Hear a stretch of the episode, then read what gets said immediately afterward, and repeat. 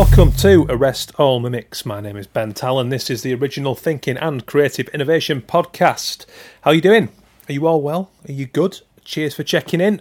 Welcome to new listeners, and cheers to the old guard, those who keep me going every week. The weather this week is experience and excellence. We're going to be talking creative excellence and awards. Um, it's quite an interesting one. We've got industry heavyweight Bruce Duckworth coming on. He's also finishing up a wonderful tenure as president of DNA D&AD, and I'm going to be talking to a handful of students who are fresh out the traps, raring to go, full of talent and no doubt full of confusion. as far as their route into the industry goes, as we know, it's a minefield. It's a bit of a it's a bit of a head scratcher, right, when you're leaving university because you kind of come out of the bubble a little bit, and it's very difficult to find those feet. So I'm going to be looking at two completely different angles. Uh, Bruce Duckworth, a man with 32 years in this industry experience, uh, one half of the brilliant Turner and Duckworth global giants. Uh, and like I say, those new guys coming out with uh, fresh, wide eyes into the world and uh, raw talent that's yet to be shaped, and I find that a beautiful thing. So we will get to that in a moment. First, I've got to thank my fantastic sponsors who keep this show free every week. Illustration Limited, illustrationweb.com. Uh, top guys. Really, um, that they've been looking after me as an illustrator for a while, but they're also very passionate about making the industry a safe, wonderful place for us all to exist. So, little thanks to those guys. Been there since day dot. Um, illustrationweb.com, like I say, go and check them out. Over 200 different uh, illustrators of all kinds, people doing live work, um, murals, large scale stuff, fashion illustrators, uh, children's illustrators, all going on. Go and have a look at the roster. It's a great place to go and grab a little bit of inspiration, a whole panorama of broadly talented people. Go and check them out, and thanks for the support from day one. Heartinternet.co.uk, my tech sponsor. Um, great bunch of people supporting the show all the time. They provide domain names, hosting, um, web like SEO advice for getting yourself up Google, uh, social media advice.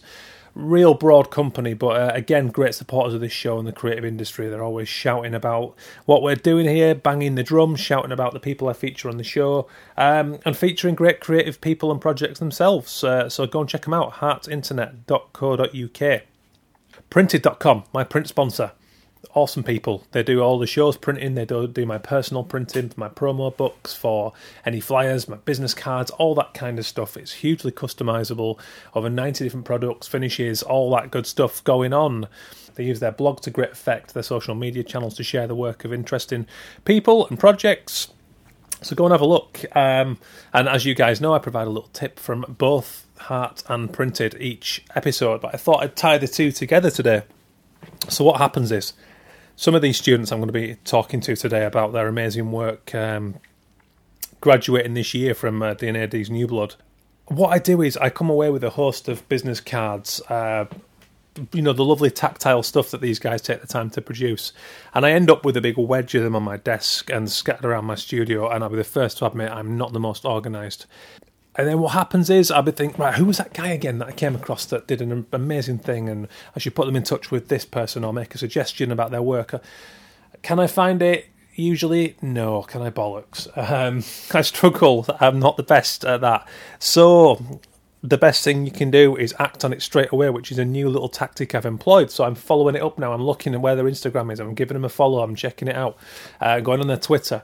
So then, when that happens, at least I know they're there. They're in my network. They're on my LinkedIn, whatever it is. So just follow things up pretty quick. So that's the tip, courtesy of Heart Internet.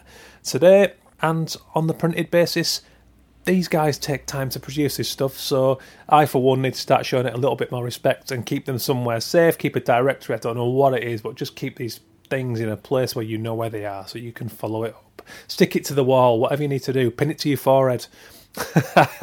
so thanks to all them brilliant sponsors. Illustrationweb.com heartinternet.co.uk printed.com so how are you guys? What are you getting on with? What's going on this summer? How are you finding the heat? I'm talking to the brits now. We're all rubbish when it comes to hot weather. I don't know about you but it's Whew, it's knocking me down some days. I'm, I'm, I'm just slouching around my studio, just getting my minimums done. Uh, I'm getting through it, but it's it's tough when you're as bad as we are with uh, ex- any kind of weather that's just not cloudy and mild. anyway, let me know your thoughts. So, like I say, today coming up, great show. We've got the brilliant Bruce Duckworth, who's uh, kindly given me his time. Uh, like I say, finishing a wonderful tenure as president of D&AD, which you only get one shot at and you only get one year. So, uh, we'll we'll talk about that. Um, and I'm going to talk to a few of these students because I just wanted to look at a few issues. There's been a whole thing in the media recently about publicists uh, pulling out of awards for 12 months. And then Tim Lindsay, uh, D&AD's CEO, wrote a kind of responsive article to that about the importance of awards to recognise excellence, and he, he phrased that as the war on mediocrity.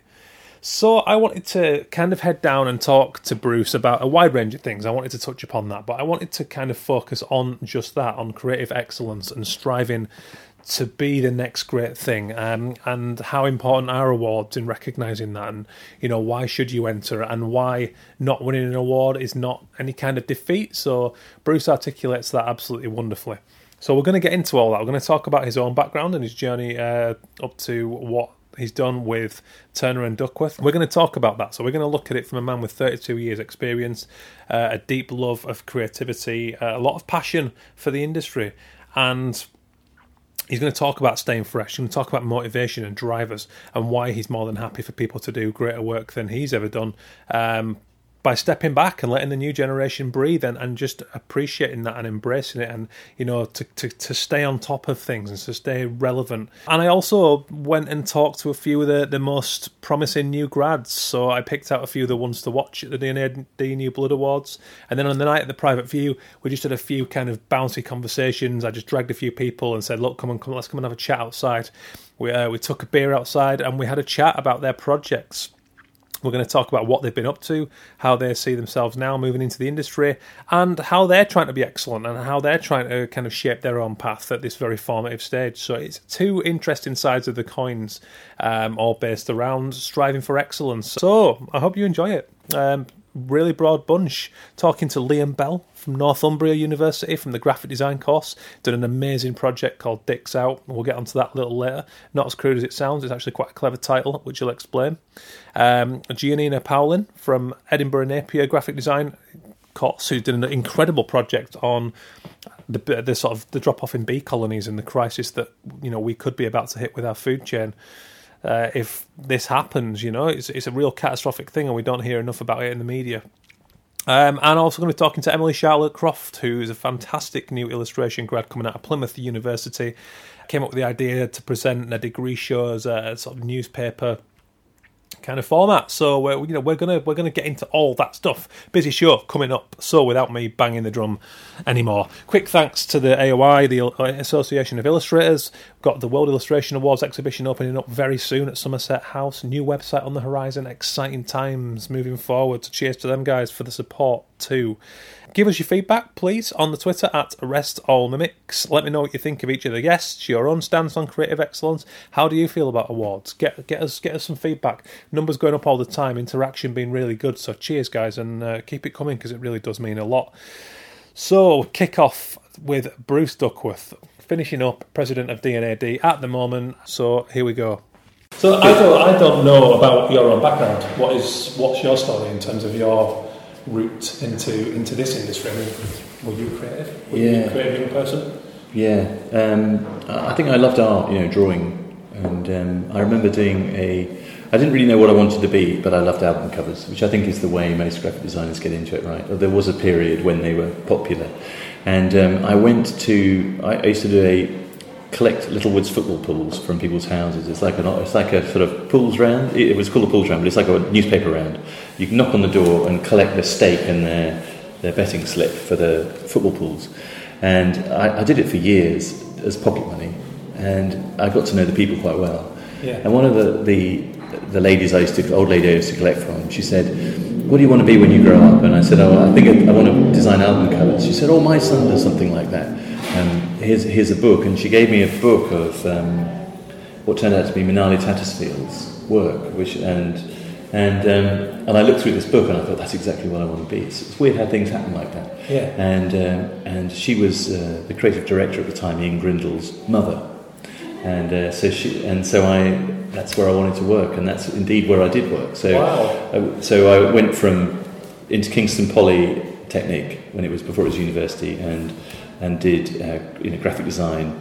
Uh, this is actually where I met my wife, and uh, I was I was always tempted to go into advertising because I like the sort of I like the idea of these great bits of communication, great posters is what I loved, and um, and then and then I think right at the last minute um, decided that design was better for me. I preferred I like posters, but I like the sort of design version of the poster rather than the advertising version.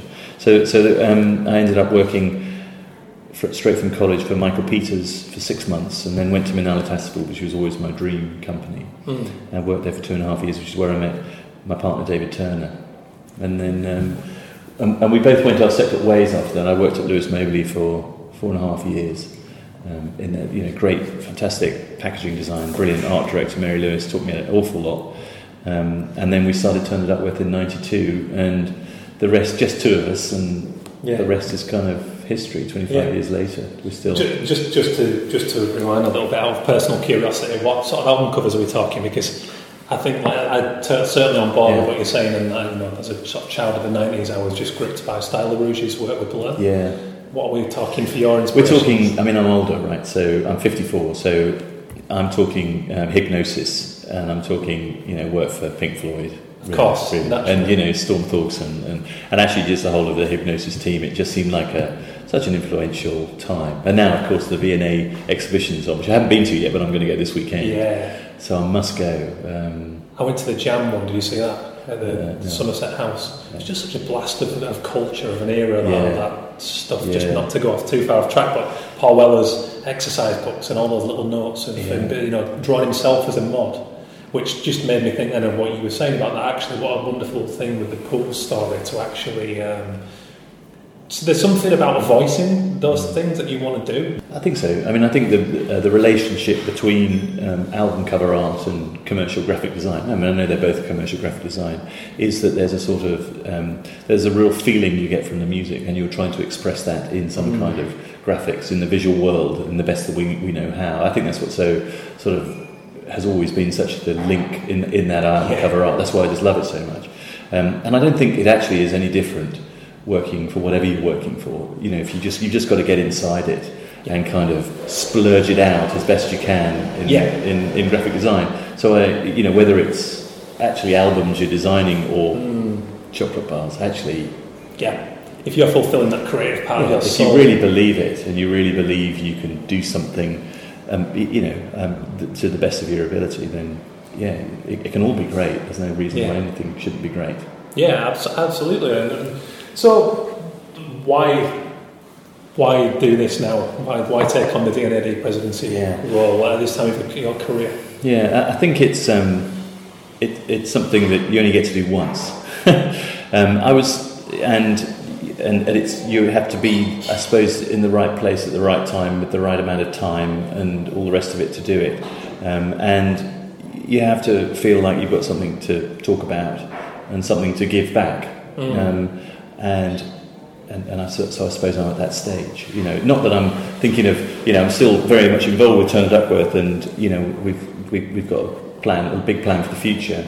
Um, but it, it just felt that also you have to do it. I think there's you don't really want to be too old as a president, Yeah. you know, because you know you should be representative of the industry. Um, so I thought now is a good time. Yeah, yeah, you're kind of right. It's like when you have. Uh, I think it's important that you get contact, you know, uh, within your study, whatever that may be, with people who are out there now doing it uh, in the industry, because otherwise, you know, you, you, there's always that feeling that maybe someone's disconnected a little from. Yeah, that's, that's exactly right. You know, and, and I think you know it's it's sort of, sort of been interesting. I mean, it's it, the- the opportunity to just see all that work. Like two weeks ago, we had the uh, New Blood, you know, the exhibition, and you see that raw talent. You know, which is sort of you know sometimes it's not directly on course. Sometimes it, need, it needs a bit of course correction before it's going to be superb or Oh, yeah. But you know, there's some real talent there, and and you know, I can remember remember it like it was yesterday. Um, but you need to have that connection. You need to have the connection with the boots on the ground and the, and you know people bringing into the industry, as well as the sort of um, at the top and the sort of leaders of the industry that you might knock around with sometimes. Yeah, it's it's so true, and actually, this is uh, that's one of the beautiful things about doing this project is. Um, I come across. I mean, I talked to three of the students on the night when we, when we spoke, and you actually said to me, "This tonight's about these guys." You know, because we were flirting with the idea of having the chat on the night. Yes. Um, and you were totally right. I mean, the chats I had with those students, and to see the fire in their eyes that they'd been chosen Yeah. as ones to watch, and it was it's a beautiful feeling actually, and. and there's always an element of shock when you ask someone at that stage of their career to feature on, on, on anything, but especially in a form of media like this. And I always try to say, well, of course, you're as valuable and as important as, as someone, as you say, someone who's right up there at the top of the Yeah, industry. yeah. I think as you as you kind of get you, you, you appreciate that more the longer you work. You know, there's there's sort of stages in, in your career where and they're at the stage where they've got to make their mark. Yes. You know, they've got to prove to themselves and to the industry that they are really great at what Yeah. they're doing. And you know, there's you know, I think design is one of those businesses where it's it's a lot of hard work, and you might as well be doing it at the very top level because really that's that's where the joy is. yeah. Um, and you, you, don't want to be just doing the hard work and getting no kind of reward. And I mean by reward, I mean kind of you know creative satisfaction. Yeah. So really, you want to be at the very top of your business, at the, at the top of the industry, working for the top people or working out on your own, but working at a level that it can be some some sort of influence. Yeah. What, in terms of people coming out of university now, uh, what changes, sort of disadvantages and advantages as opposed to the industry that you entered? What, what are the, obviously the big changes are the, the obvious things, the technology Yeah. and the digital landscape that we're in now.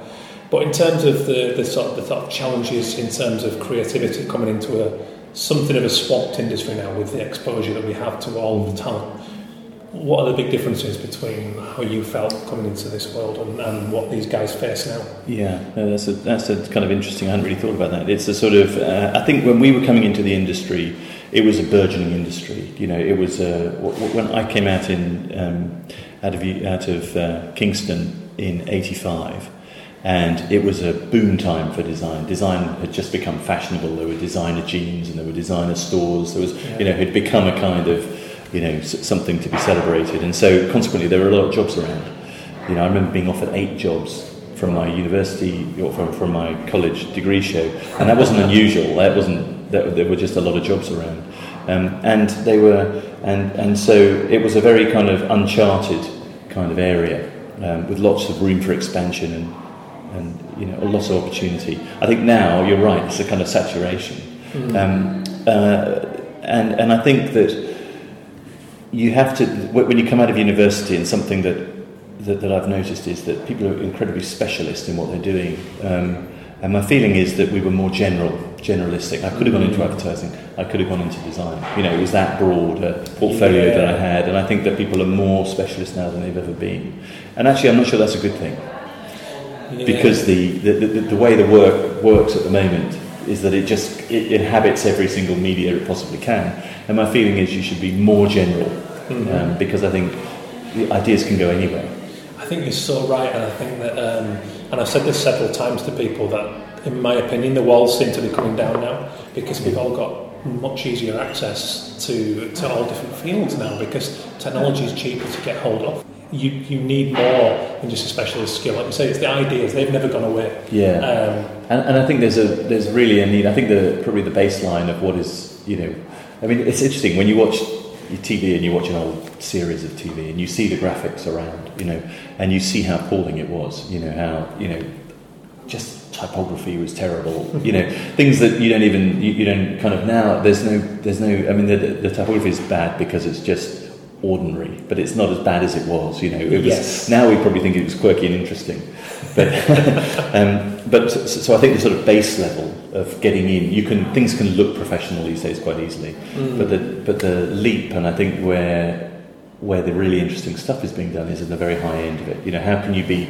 the best? You know, the top of creativity where people haven't seen stuff before and they're not copying things; they are literally creating new yes. uh, fantastic things. I think that's where that's the sweet spot where the future of our industry is because actually anybody can do something reasonable quite easily, quite cheaply now. And so really our skill has to be in you know in really great solutions, really great ideas, yes. really great execution, something that is going to separate us from everybody else. And that's it is actually what we would call creative excellence. Yeah. I talked to, to, to Sir John Hegarty on that, on that topic. It's just a bit of a name drop there.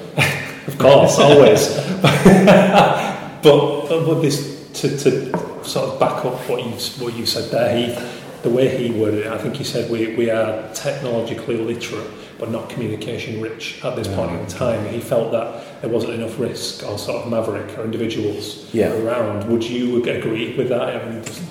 Yeah, I would. I mean, you know, it's interesting. I think when you look at the really successful work, the stuff that I've been had this year immense immersion into what what great creative excellence looks like, and seen it at all levels through all the awards and the professional and the and the student awards and and you know the bit that stands out is where people really put their heart and soul into something, mm-hmm. and they just live it and love it and produce something that you've just never seen before.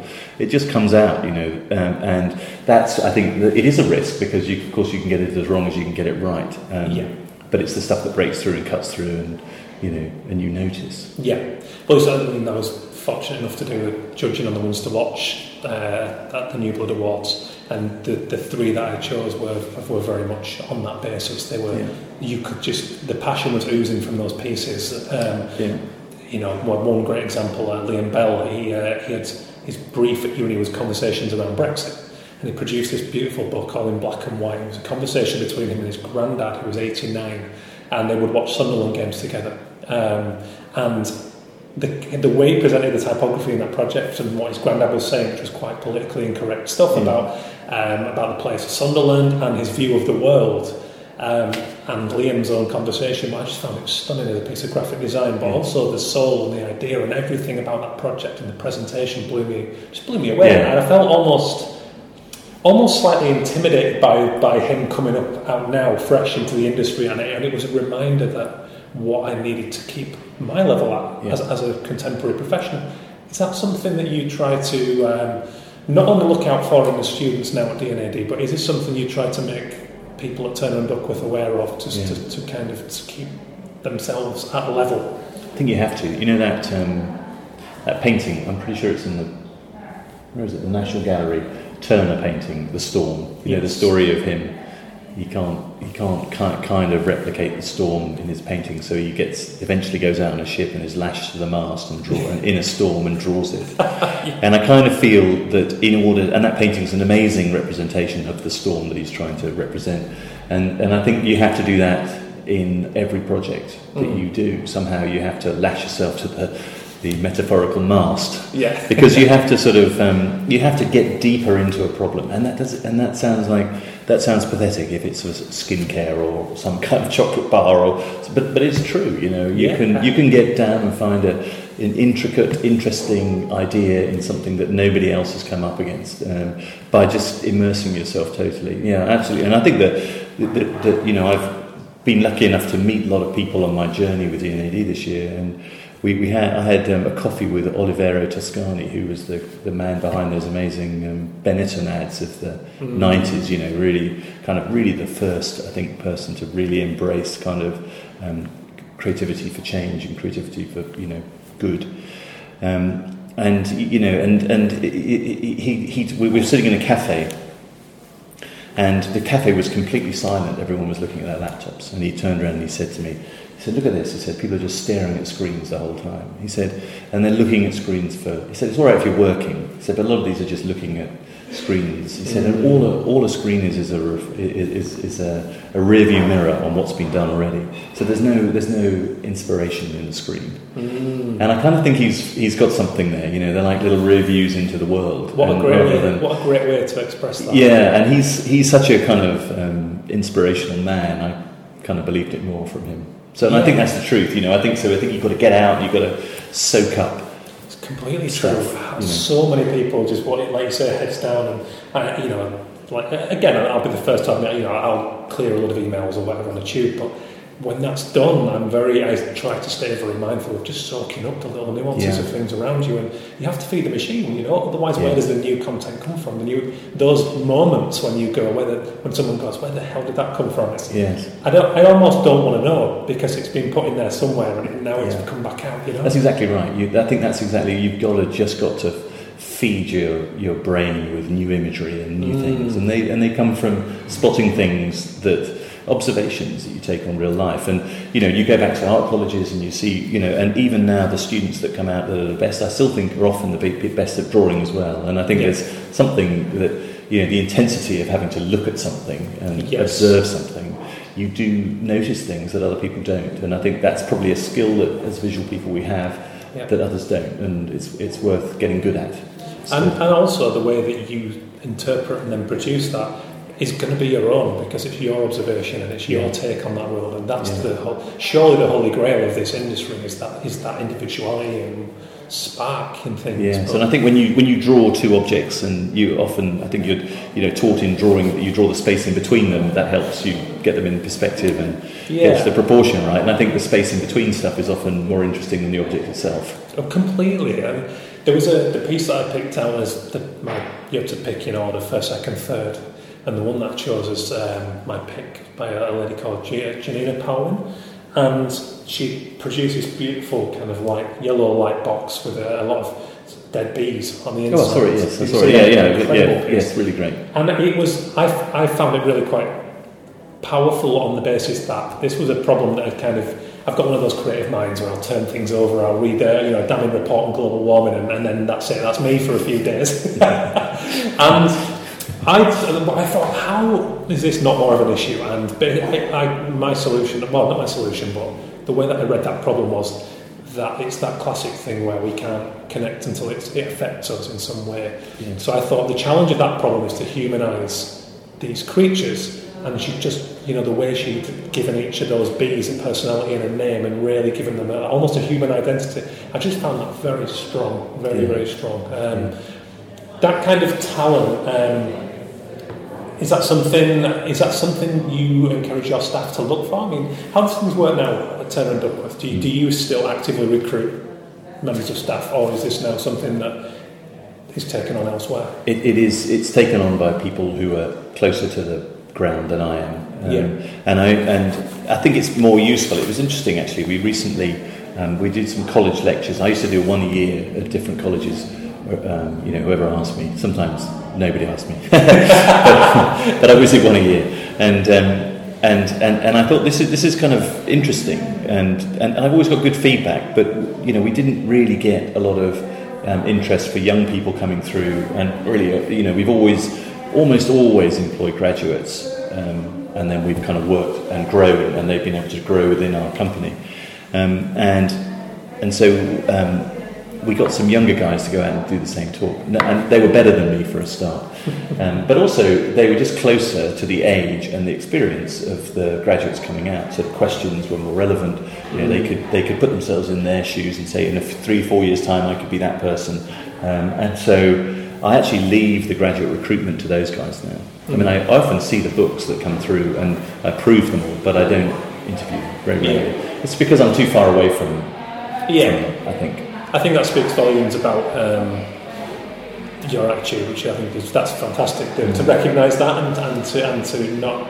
You know, I, I, I imagine there would be people who wouldn't be able to let that go in an egotistical manner. You know? Yeah. I, I feel, I feel that's that's very um, Well, I humble, that- humble, but also smart. You know, it's just I don't think it's, it's humble or smart. I think it's I think it's a realization that as um, you know the, the, the key to one of the keys to this sort of our success has at Turner Duckworth is that we've got some really great graduates in. You know, I know we've taken on Harriet this year. She's she won three pencils this year. You know, Wow. I, I know Andy, your ex tutor, I think. or- and the uh, Bainbridge. uh, and he said to me at New Blood, um, he said, she's, she's the best I've seen for years, you know. Okay. Um, so I know Yeah. that she's probably better than ever I was. So I'm quite happy for everybody to do better work than me. That's absolutely very happy about that. Yeah, and, gotcha. and actually, I think as you kind of, you, you, and, and as you build a company, you realise that there are two ways of going. One is that you can remain in charge and you can remain kind of like, you know, Bruce and his assistants doing the work for him. or and after a while you realise that those people who you brought in from college have become, you know, excellent creators in their own right. Yeah.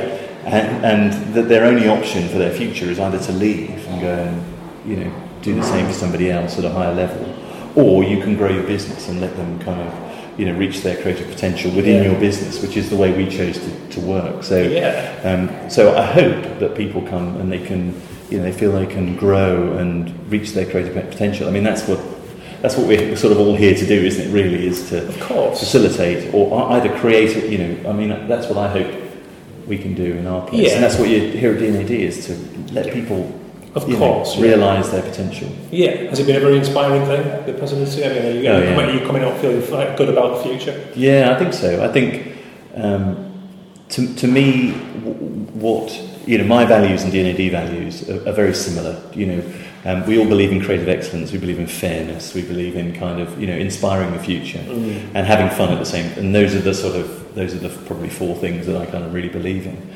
Um, and and I see that creative excellence, which I, I think in awards ceremonies and everything else, you could argue, you know, what's the purpose of awards and all the rest of it. But I think creative excellence is at the moment so vital um, to get people's attention because, as you say, they're kind of everyone can do anything at the moment. The media is easy to get involved with, Yeah. but the difference between ordinary and extraordinary is the bit that gets people's attention. Yes. And that's what we're all after. So I think that actually D&AD is totally and correctly placed right now. Yeah. Because we all need this creative excellence has to be what we're all focusing on. Because I think so.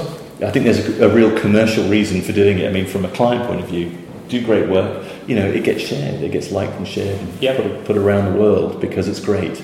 Yeah, I mean, I mean, you and I. It sounds like we, we've got, of course, different generations, but we both grew up surrounded by great work, and, Yeah. and that's that enriches your your life. You know, it's, Yeah. it's in a, whether it's an ad campaign or it's an album covers, posters. I, I I understand why, but I despair at the kind of the disposability of film, you know, mainstream film posters when you mm. see like the trendy font with the. the a still of the star, and I, I have my head in my hands because I then I go past the picture house and see, uh, you know, I don't know, for example, I point to Get Out as a great recent example of a film poster. Two white strips, top and bottom, the guy's eyes in the middle, and just Get Out. The simplicity and the power of that film Yes. poster, I just, I love it, and I want more of it. I, Yeah, well, there you go. That's exactly the difference between the sort of the standard and the mediocre versus the extraordinary. You know? Yeah. and that is, and it goes back to what um, John Hegarty was saying about fearlessness and you know giving a, having a bit of a risk. And of course, it is a risk. Yeah. But but I don't really think that actually design excellence and creative excellence is a risk. I think it's. Um, it's just a, it's just a little bit misunderstood. But you know, what, also when we were growing up and we were sort of seeing um, creative excellence, you know, I remember those great advertising posters.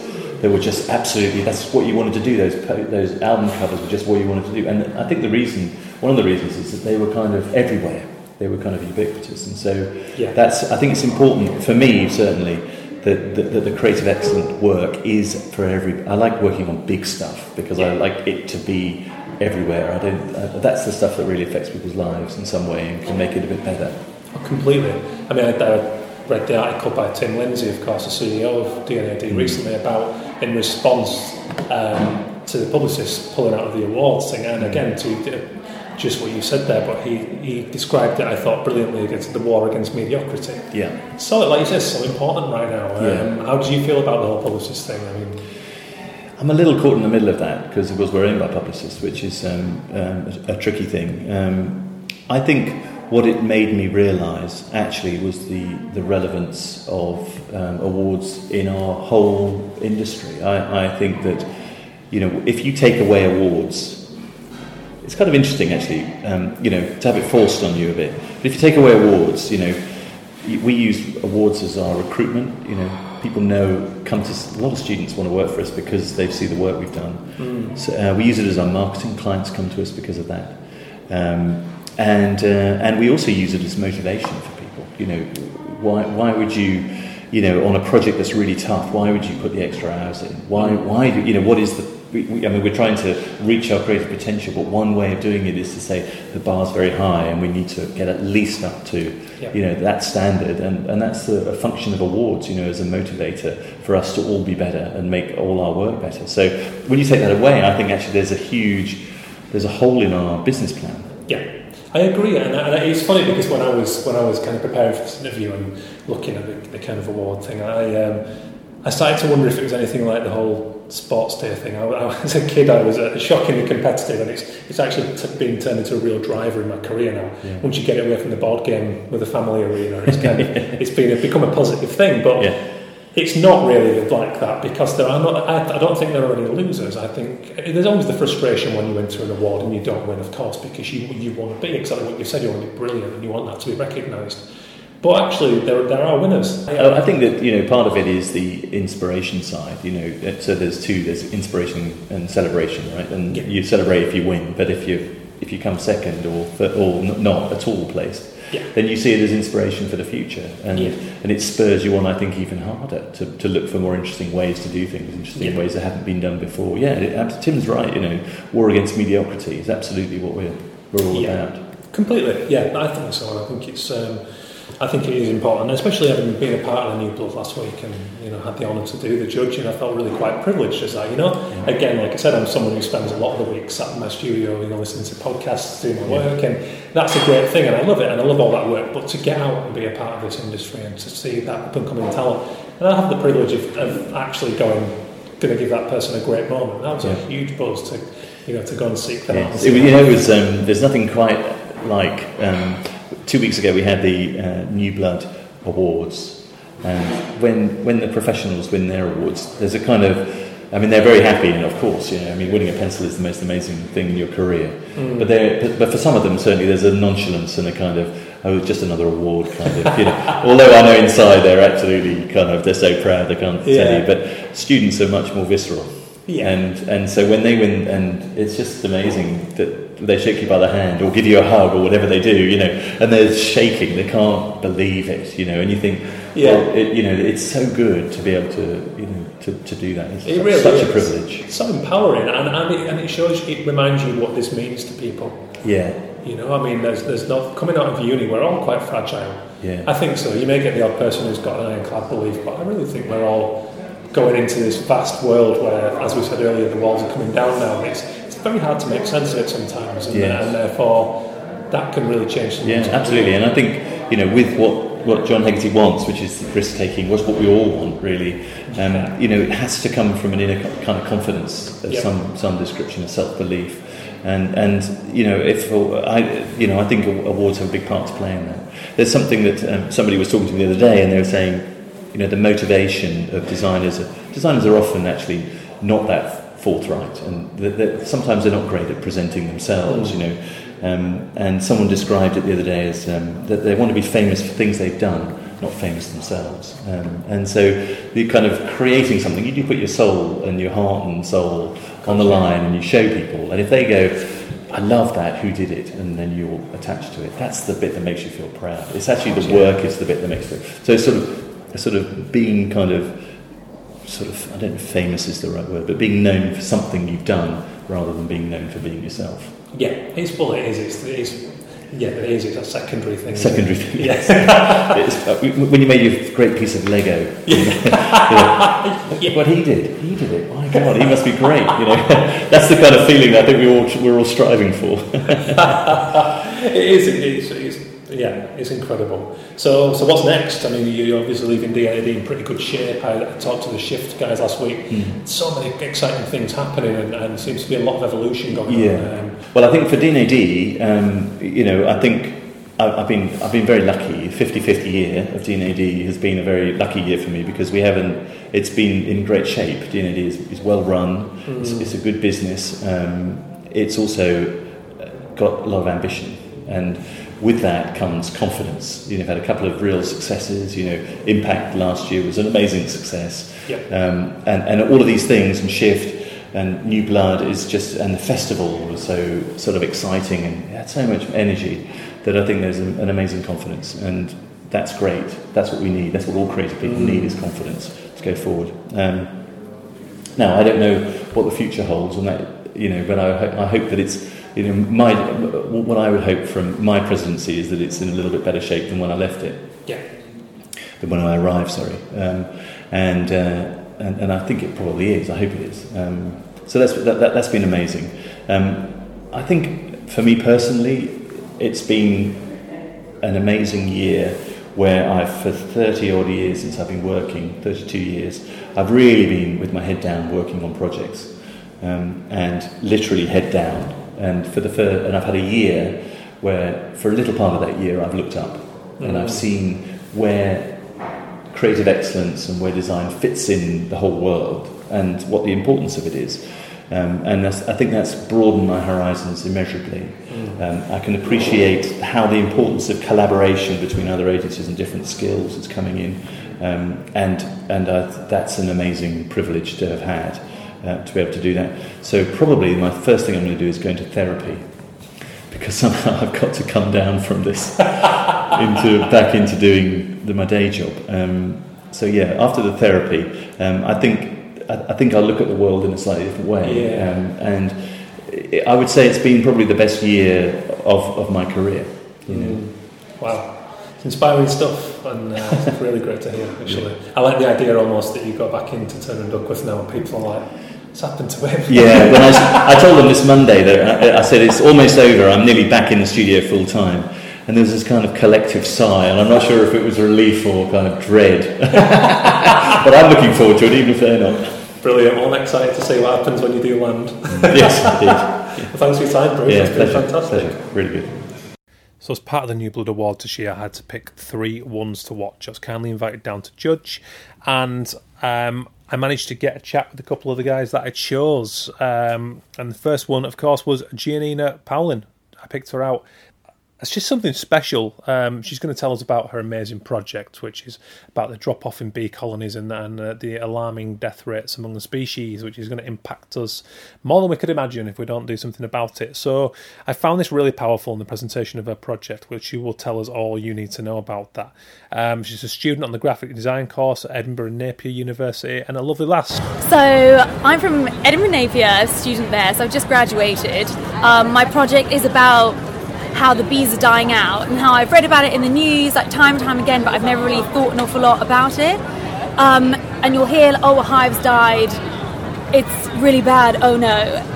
And then I'll see a bee on like this, like my shelf, and think, I'll dust that off. Oh well, oops, like they were just in my jam or something. But then when you read more and more about it, I didn't know how important they were to us, how they're such a big important part of our like food chain. I didn't realise say when they talk about, oh, however many hundred hives have died this year, in one hive there's around 50,000 bees. And I thought, imagine if 50,000 humans just dropped dead. Yeah. Like, what would we do with that? It'd be an unprecedented catastrophe, wouldn't it? Exactly. So when we talk about hundreds of these hives being wiped out, think about it in terms of humans. And if bees are so important to us and they mean so much to our food chain and they bring so much to this world, why aren't they thought about as humans? yeah. you know what I mean. Like I, I, do, and and one of the reasons I was so bowled over by your work, your project on this, was because of that very thing. It's like it occurred to me that it's that it's that whole thing of if it doesn't enter your world as a human being, exactly. it's very hard to compute the idea of it. So, for example, global warming. Mm-hmm. We live in mm-hmm. Britain. We see very little of the adverse effects of that. Therefore, until it's on your doorstep, it's very hard to respond exactly. as a human being. But actually, this is like, like you said, our entire food chain. So my creative conundrum has been thinking, how the hell do I do I, without being really crass and putting this in someone's face, as in like, yeah. this could be your kids. It's like, yeah. how do you get this across? And so when I saw your work, and so if you don't, instead of me banging on the back, if you don't mind giving us a little rundown of, I mean, just the humanisation of the way you, you singled out the bees, like where did that idea come from? So I thought about going back to if one hive died, there's 50,000 bees that have died and putting it into a human perspective why aren't they celebrated? Why aren't they put up on such a high pedestal? Like, as humans like we're pretty bad people. Like we do all these things. We create pollution and we do this and we do that. Mm. and bees are sort of the innocent bystander that means so much. So i put a singular bee it's quite hard when you look at one bee just on the side it's not an awful, it's not that big a deal but as soon as you put that many bees up like that and you're highlighting them it's quite hard to look at they're yeah. bees, especially when you get up so close. You are looking at something that's dead, and if you, yeah. I've written obituaries for each for each one that's there, kind of thing. Yeah. So I'm treating them like a human. Why aren't they treated like this? How come we're not celebrating yeah. what their life was and how much they did? And you're just trying to relate the two together. Yeah. I don't know why we're not thinking of them as such an important aspect. It's, so bees dying, it's not an imminent threat. And in the news, everything that we're talking about, say pollution or the plastic that's in the ocean or recycling, it's an imminent threat. It's affecting us right now, and the bees aren't. And until they are an imminent threat, it's too late. And that's a scary thing, isn't it? When that hits home, we're in deep shit, and it's like there's no Exactly. escaping that. How would you describe it? Like the glass box with all the bees against the yeah, inside. it's bees inside cast in resin with the obituaries like placed over the top of them, relating Yeah. to a few single bees. Yeah, because it's like when I, got- I used to go to museums as kids, and you'd see them all alive against the inside of the glass, and it was scary because they were right there, but they couldn't get to you. That's what is it? Was that the intention to look like one of those Definitely, things? Yeah. definitely to look like that, and you're looking at them, at them for almost what it was. But they're not. They're not like that anymore. And just to look at them and take the time to appreciate, like, oh my gosh, this is what could happen, and we're just taking them for granted, and we're not. How come they're not? I don't, I don't want to say like celebrated, but how come they're not put up on a pedestal? How come they're not thought of as as important as they actually are? And it's really easy to just lecture and lecture and give out information, and this is how you can help it. But you almost need to be stunned or like shocked. Yeah. You know, say if you laid out fifty thousand coffins all in a row that you're in front of you, that that's what it almost takes to to make an impact on someone to for them to actually change their way of thinking and to probably think about it. to break through the, the, the just constant information that we're exposed to. now. Definitely, Yeah. there's too much information nowadays. Yeah. We're bombarded by it, and it just takes something to make you stop in your path and to actually think, like, oh my gosh. And whether it's something that's almost hard to look at, then that, that's fine. But it just you need Yeah. something. And was it a challenge to present it as we saw it in the in the lit case? Because I was very I, impressed. I think definitely because it was going to go either way. I would say it is something that's quite hard to look at. You are looking at, I don't know how many that's there, let's say 50, 50 dead bees, all just cast in resin. And I don't know if someone was going to say if it was beautiful or if it was like grotesque, but I needed to find that sort of middle ground or maybe even to push the barrier to say this is what needs to happen. Whatever it was, it was necessary. That's what I'd say. 100%. Whether it's whether you find it grotesque or not, that's got to be the idea because it is quite grotesque, actually. Yeah. What's happening? Yeah, I think. Um, I've gone blank. It's okay. I never do that. My question. What's the plan next? I mean, is, is, uh, how have you found the D&AD? D&AD has been amazing. I really, really like it down here. At the moment, it's just trying to get a job. I just joined the rest of the graduates that are trying to get a job. At the moment, I don't have any plans. Just hoping to try to scoop a job. Yeah. Hopefully down here. Yeah. Um, I really like it down here. So it's a big change to Edinburgh, but that's kind of what I'm going for. I chose Liam Bell's project, who studied on the graphic design degree at the Northumbria University, because it really um, it made me laugh and it made me sad in equal measure. It was a project based around the concept of uh, conversations around Brexit, and I just thought he'd nailed it. The presentation of this guy's project, of his conversation with his granddad, kind of two generations separated, um, and different viewpoints, and how you know that kind of generation we all know can be quite stuck in their ways and quite rigid views on uh, multiculturalism, all these things about leaving the EU, about uh, political correctness, and Liam's going to tell us all about his project Dicks Out and uh, why it's so comically named, but actually it's pretty clever. Um, and hats off to this guy because he, he had a great attitude and I thought his work was incredible. Quite frankly, it blew anything I did at university out of the water. And watch your space because big things are coming. Uh, check out all these guys' links, of course, in the show notes as ever. Um, so I call Liam on the degree show night just outside the old Truman Brewery. So my name's Liam Bell. I'm from Northumbria University, and basically I'm, I suppose I'm a very northern person. That's how I would describe myself. I'm from up north, and yeah. yeah. And, uh, and tell us a little bit about Dicks Out, which is an amazing name. So Dicks Out is a project about Brexit, and basically it's a conversation between me and my grandfather, who's called Richard, and that's where the name comes from. And um, basically it's it's a difference in opinions. That's how I would describe it. So he's very set in his ways, old-fashioned ways. He's very. I wouldn't. Well, yeah, he probably is racist. Yeah, he is. He's a racist, and I'm not. And basically, the whole conversation stems from the difference in opinions and how Yeah. and basically I've designed it around that. Yeah. Yeah, it's interesting because I'm, I'm from a similar place. I'm from Keighley, West Yorkshire, and it's uh, Yeah. similar. It's like an old mill town. It's the same characters knocking about. You hear the same conversations, and, and it's it's weird because it's not like there's any real malice there, but it's just such. As we, as we were just discussing, you've presented this in black and white. Yeah. It's black and white views. It is. It's Isn't it? literally just black and white. It's that's it. You, you couldn't put it in colour because it isn't in colour. He's literally he sees everything black and white. It's either it is or it isn't, and it isn't. So What was the trigger to think of? Because this is one of the things that grabbed me, and one of the reasons I picked this out when I was choosing for the awards earlier. I thought it grabbed me because I just thought it's that's. It would have taken me a few years after uni to arrive at the point of seeing that as a valid creative project. So when did it strike you as, a, as, a, as something you wanted to, to do? it was probably the first thing I thought of. Once, once Really? so basically we got we got the brief, and it was language of Brexit. And basically, obviously, it's very wide open. You could do anything involving the language of Brexit. And I thought straight away, I was just like, yeah, my Yeah. granddad, he's very vote pro leave. I'm very pro remain. Why not have a conversation about it? And obviously, I study I study graphic design at Northumbria, but it's split into three pathways. So obviously, you get typography and editorial design. You get branding and you get illustration, and I'm part of the typography pathway. Okay. So I thought, what a perfect way to do some typographic design. Absolutely, yeah.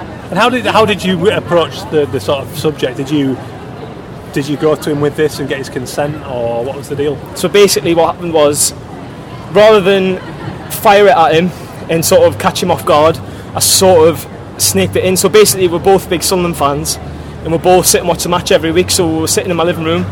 I believe it was it was Sunderland Crystal Palace, and we won. We were winning four 0 at half time. So it was like you couldn't ask for a better opening Yeah. for it, and he was in a good mood.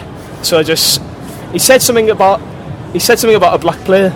And I said, you can't really say that, it's not politically correct. And then it sort of slid it in from there. And then sort of the conversation of Brexit erupted from it. basically. Basically. Caught him at the right time. and I- Trigger I- point. Yeah. And, and has he seen this? No, he hasn't actually. I'm a bit worried about showing him it.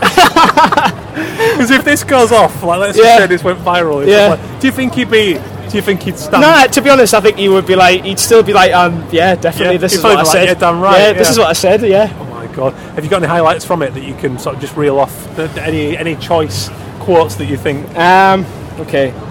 Oh, a bit on the spot. We'll find something though. There's some good bits. See, well, I mean, just, so basically, there's honestly just now, for example, there's one bit. i- i- like Liam, just for context for the listeners. Okay, um, Liam just flicked over three pages, and we've just seen There's a bit here. flooding in. in massive. I don't know what point type. flooding in, huge. yeah. Obviously about They'll love that. something. They'll love that. I don't know who they are. But okay, so. I'm going to quote one bit here. and basically, it says, Trump's got the right idea, seriously. And that's it. That's all you need to know.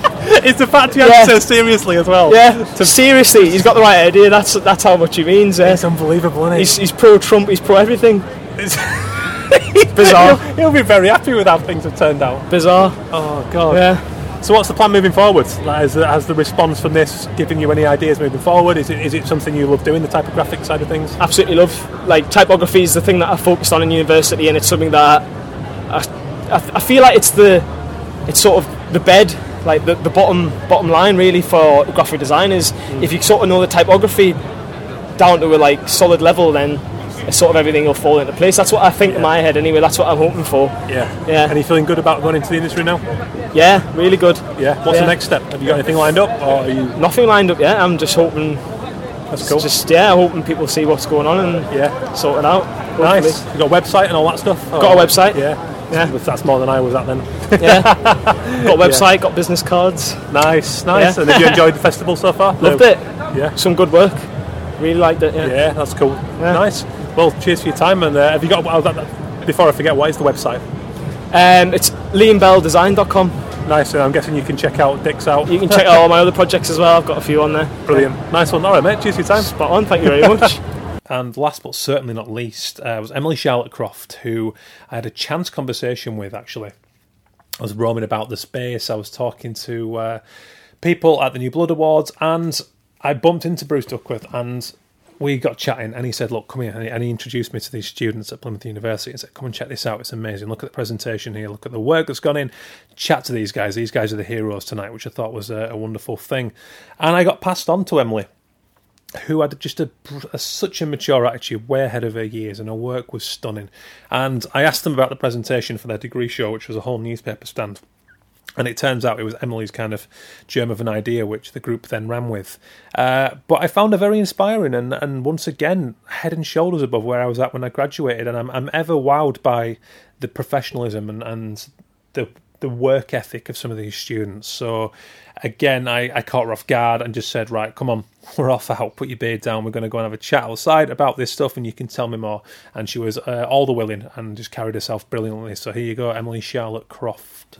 Where are you actually from then? Um, I'm from Swindon originally. Okay. Um, but I fell in love with Plymouth. I went there for an open day and oh, yeah? never looked back really. Yeah. so, yeah. And it's been, but uh, what was what was the actual degree? Illustration. Illustration, yeah, BA Hons illustration. Yeah. So. Like, did you were you into it? Were you have you drawn since being a kid? Yeah, absolutely. Ever since I picked up a pencil, it's been always sort of yeah. my my sort of thing. And uh, I don't think I would have ended up doing anything else to be honest.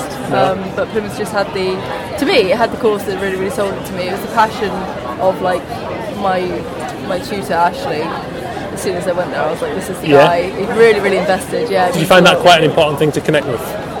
Probably the most important thing, actually, because yeah. it, it did it did silence me big time. It's the investment into the students. It doesn't matter what level you're at when you go there. It doesn't matter where you've come from, what your background is. Mine was fine art, um, but if he sees something in you, he, he just keeps pushing yeah. you and bugging you to do it. It's interesting because that never really changes. Like that's one thing I found. I've been doing this nine years full time illustrating, and it's it's those people, those connections that yeah. really pin it together and help you find, make sense of it because it's hard. It's like, yeah, well, you know, you might grow up liking drawing, but making sense of that as a professional thing is a nightmare. Yeah. Did you feel? Did you feel at any time sort of lost or like? like Big you know, time. yeah. Second year was not the easiest. I said to you earlier about all of a sudden I was sort of shocked into doing comics. I wasn't forced into it or anything, but it was the first time I'd ever directed my sort of talents, I guess, mm. um, and thought of career paths and stuff like that. And the first time I did it, it was an absolute disaster. It was really, really hard. I couldn't yeah. quite channel everything. I didn't quite know what I was trying to achieve. Yeah. Um, and it's hard as well. And you, oh, the tutorials got a lot more brutal in second yeah. year as well. Yeah. Did you? I, I, mean, what are you like in terms of personality? Did you did you find that a challenge? Did, did you feel like walking away from it? Or? No, no, absolutely not. I it hurts at the time because of course it does but when you get these comments like you've got to take a step back I went away thought about it and started to put these into my work and the more I sort of listen. Sometimes it doesn't quite work like that sometimes you are right but of course yeah. but every now and then you, you know, I think only experience brings a knowledge of that of, of like yeah, a judgment call you know? It's, it's, when you become sure in yourself and you're like no this is the right decision. I am happy yeah. with this. I'm glad you said that because it, I, I I was always been very passionate about visual communication, and the same thing. I the, the, can't see the wood for the trees a lot of the time, and yeah. don't quite know where I'm going with it, even though I like to draw. And I would always find that people at uni were really quite. People didn't like criticism, and I liked I liked to criticise in the best possible way. Like in the yeah. critics, I would get quite energised, and I would see things in people's work and try to suggest. But people, the look in their eyes is like, fuck off. Yeah, I did that. that was me as well. Like, you could just change this part. You see them across from you, like, could I now? Knives could I really? Yeah. um, yeah, that's sort of like. But it's it's great, especially. I think I was really really lucky with my year. If I'm honest, there were a few people who didn't like the criticism. We actually had um, a really big sort of art director guy back in first year. Oh yeah. And people really really struggled with hearing like cutting edge criticism. I mean, that was one of the first times I was like, I actually kind of like this. But uh, to be fair to you know everybody else, all of my peers, the opportunity to speak with them and share ideas with them, and they do the same to you. They're, they're so invested in the, your work, and you're so invested in theirs. And yeah. I think our year had a really, really strong bond. Yeah. Um, and it, I think it makes a big difference. I think you know some some people don't get that. That being said, like, I've just looked at your degree show tonight. I'm hugely impressed. Like the presentation. So that was your idea, right? To produce a newspaper. I'm putting yeah. you on the spot now. yeah. I did come up with the initial idea. Um, just sort of suggested it. Um, what was the thinking? Well, we like to push for themes basically, and last year the theme was a record shop, and my idea was how can we show our work in the neatest way possible, but get across what everyone is about. And I thought, well, people like looking through stuff, and people will pick up a, a book or something yeah. like that. Um, So it was, it was initially suggested that you know it was something to pick up from the shelf and people flip through it and see what you were about. Um, and as that ev- evolved, it became the idea of the newspaper stand. Um, and yeah, we had sort of uh, teams of people working on it. And So what's the response been to it? um, from what I've known so far, really, really positive. Um, yeah, I think I think people are, are interested in it, and that was the whole point of it. It was sort of like a feature to bring people in. That's why we like the themes. Yeah. Uh, because it, it it's something a little bit different, something that sort of stands out, I guess, and um, it's. It kind of makes a bit of a talking point, you know. It does. It's good. It's, it's, in your head. there's something to be said about it because there's such a diverse range of work within that format. You know? Yeah, yeah. But it's very cool. Yeah, and your comic book's awesome. way, Thank yeah. you very much. Thank Yeah. you. So what's how does it feel now? Like sort of facing outwards into the industry. Um, I'm really excited, if I'm honest. I um, I think there's just so much to do, and it was as you were saying earlier. I don't want to just get swept up in, you know, a nine to five corporate job and whatnot. Yeah. Um, I think it would be easy to do that, but that's not what I want to do, and it's not my end goal at the moment. Um, so obviously, I've got the opportunity to work in the creative industry, being a graphic designer. It's another skill I'm going to learn, and I'm really, really, I'm really looking forward to it because there's so much in there that I don't know, and I can apply what I've learned so far into that. And then, uh, you know, the idea of commissions and stuff as well.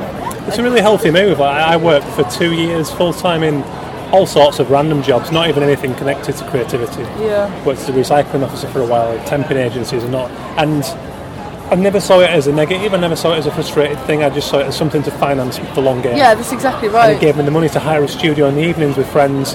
Me, you know, I would spend all my evenings and weekends doing that stuff, and ultimately, it served as a great purpose. But you pick up little benefits, as you mentioned there, Yeah. you, you might not consider. You- You'll come out of that so much stronger, without a shadow of a doubt. Yeah, yeah, and it's, I, it's, that's why it's just an exciting opportunity because I think a lot of it. I think well, it's not just just you know the creative industry. It's a lot of industries in general. If you go into it with a negative mindset, you're not going to get anything from it, and it's going to be rubbish, and you're going to hate it. But if you go into it thinking like, hey, something really good is going to come out of this. embrace it. and Yeah. make the most of all of it. And, and to be honest, in your gut, you'll know when it's the time to move on That's anyway. exactly right. Yeah, yeah. therefore you, you can't really lose. Yeah, I think, Yeah. I think that's. I think the sooner you start to see like the positive in everything in this industry, the, the quicker things will move. Yeah, that's exactly right. I really do believe in that. Yeah. I've never, I've never had any experience of the contrary. Yeah, yeah, exactly. And what about D&AD? Like, what about opportunities like this? Do you, uh, is, it, is it an organisation you were aware of? Yeah, yeah. I was aware of D&AD since we sort of started uni. It's something that's sort of been on the books, and it was it was well promoted for us since first year. Um, and well, it's, a fantastic organisation, and it, you know. To be able to exhibit here is something that a lot of people would, you know, Yeah. a lot of people would die for. Yeah. So we've been really, really lucky, and it's just to sort of make the most of opportunities like this. Well, yeah, the fact we're talking here right now is, Yeah. the, is the fact that I was I came over to talk to Bruce Duckworth, who's the president of the organisation, Yeah, and then passed me on to you guys. Yeah. It's like that just goes to show if that's not a benefit alone, just having a guy like Bruce, then Yeah. it's I don't know what It's It's fantastic to have him just walking around, you know. He's awesome, he's a You don't guy. see enough of that, you know. And not just like just, not just in art, but just in general, you know. And it's, it's nice just someone to come over and shake your hand and say, Yeah. "Hey, I'm Bruce." I, I admire students who are happy to show you their stand and tell you about something, and you were doing that. And, yeah, yeah, and then I'm like, all right, I'm going to let's go and have a chat for the podcast. And yeah, absolutely. This is what happens in the industry. It's like you put yourself out there and, and work for it. People respond to that. yeah, yeah, and that's that's well, I, I guess in that sort of sense, like uh, oh, it's horrible to be like, yeah, I am kind of like that. Yeah, no one's ever going to pick themselves up, but I'll do it for you. thank you, thank you. But I just see sort of, you know, in life and whatnot, that's kind of how I've always been. It's just go out and talk to someone. The worst they're going to do is say, no, I'm not interested. And you say, okay, no worries. it's a good attitude. It won't serve you wrong. Yeah, well, yeah, it hasn't gone wrong yet, so I'm just going to keep at it, really. Brilliant. Well, cheers for your time. Yeah, yeah, thank you very much. It's been really, really good to meet you. I really appreciate it. So, what do you think? I, I always find it inspiring to talk to people, both vastly experienced, kind of veterans, Jedi's of, of our industry, and then talk about people who are fresh faced, coming at it right, you know, up out of university and education, right into the real world. And I don't know how you guys found it. I've just found it a smack in the face when I graduated, and it took a lot of time for me to adjust and make any kind of sense of where I wanted to go. So when you see people who are uh, sort of switched on and they've already built a little bit of an identity, I find it very exciting and I'm always curious to see what they do with that, where they go, because you know you've got people coming off illustration degrees talking about going into graphic design placements. You've got people coming out of graphic design wanting nothing more than to go into illustration. You've got photographers wanting to work with filmmakers. It's so confusing, and the disciplines are so amorphous now. They cross over into one another all of the time. So I kind of don't envy people graduating today, but at the same time, I do envy their talent and their work and their drive. So it's exciting to see where it's all going. So just a little thanks to Emily, Liam, and Gianinna, uh, and of course Bruce with all of his vast experience at Turner and Duckworth and the passion that still fills him when I talk to him, you know, about the new generation and about what's going on and about the work he's been able to do as president of D&AD and how that feeds back into into taking Turner and Duckworth forward and onto new things and new greater things all the time and leaving that creative control to the younger guys who are down at ground level. You've got to admire that, and it's a fantastic attitude and something that I hope inspires people like it's inspired me. So cheers to everyone who took part in that one. Um, let me know your thoughts on the Twitter at Arrest All Mimics. Creative excellence. How do you, where do you stand on it? How do you feel about awards? Do you feel they're necessary? I mean, I, I always take it like a, a boot to the stomach when I find out I've not won an award, but I quickly pick myself up and go, no, no, no, no. It's good to be a part of these things. It's awesome to be in it to win it because on the few times I have won awards, it's been so good. I mean, exhilarating and a, and a wonderful buzz. But I also remind myself that this is subjective. This is a world built on opinion, and just because someone else doesn't choose my work as an award, as Bruce said there, you have winners and you have inspir- you know you have inspiration. It's as simple as that. You can't look at it as a defeat. But to be in it and to win these things, it's a great buzz and it's it's a great accolade. So I'm interested in where you guys stand on it. So, like I said, let us know on the Twitter at Arrest All Mimics. Email hello at bentallon.com. Uh, keep the feedback coming. The show's growing. Uh, I'm to, like I said before, I'm to have to look at alternate platforms if the SoundCloud situation is not resolved. So, keep an eye on that because I want everyone following me over. I don't want to be losing them numbers. You guys mean a lot, so thank you for your support. Thanks to the awesome sponsors illustrationweb.com, heartinternet.co.uk, and printed.com. Uh, go back and check it out if you haven't listened to the whole the whole backlog, the archive. We've got 82 episodes strong now, so please do go and check it all out. Spread the love, share the links. We've got everybody on there. We've got such a great panorama of guests, and it's only going to get better. We've got creative review coming up. We've got um, illustrator and kind of detail obsessed artist Ben Rothery, who's a top guy and got a really interesting story. He's coming up. Marion Deuchars coming up on the show. Uh, all going on, all going on. Real broad range. Cheers for coming back and cheers and uh, hello to the new listeners, I should say. So cheers for checking in, guys. Uh, take it easy. Have a nice week. Don't get yourselves too stressed. Work your bollocks off. Stay creative. Nice one. I'll catch you soon, guys.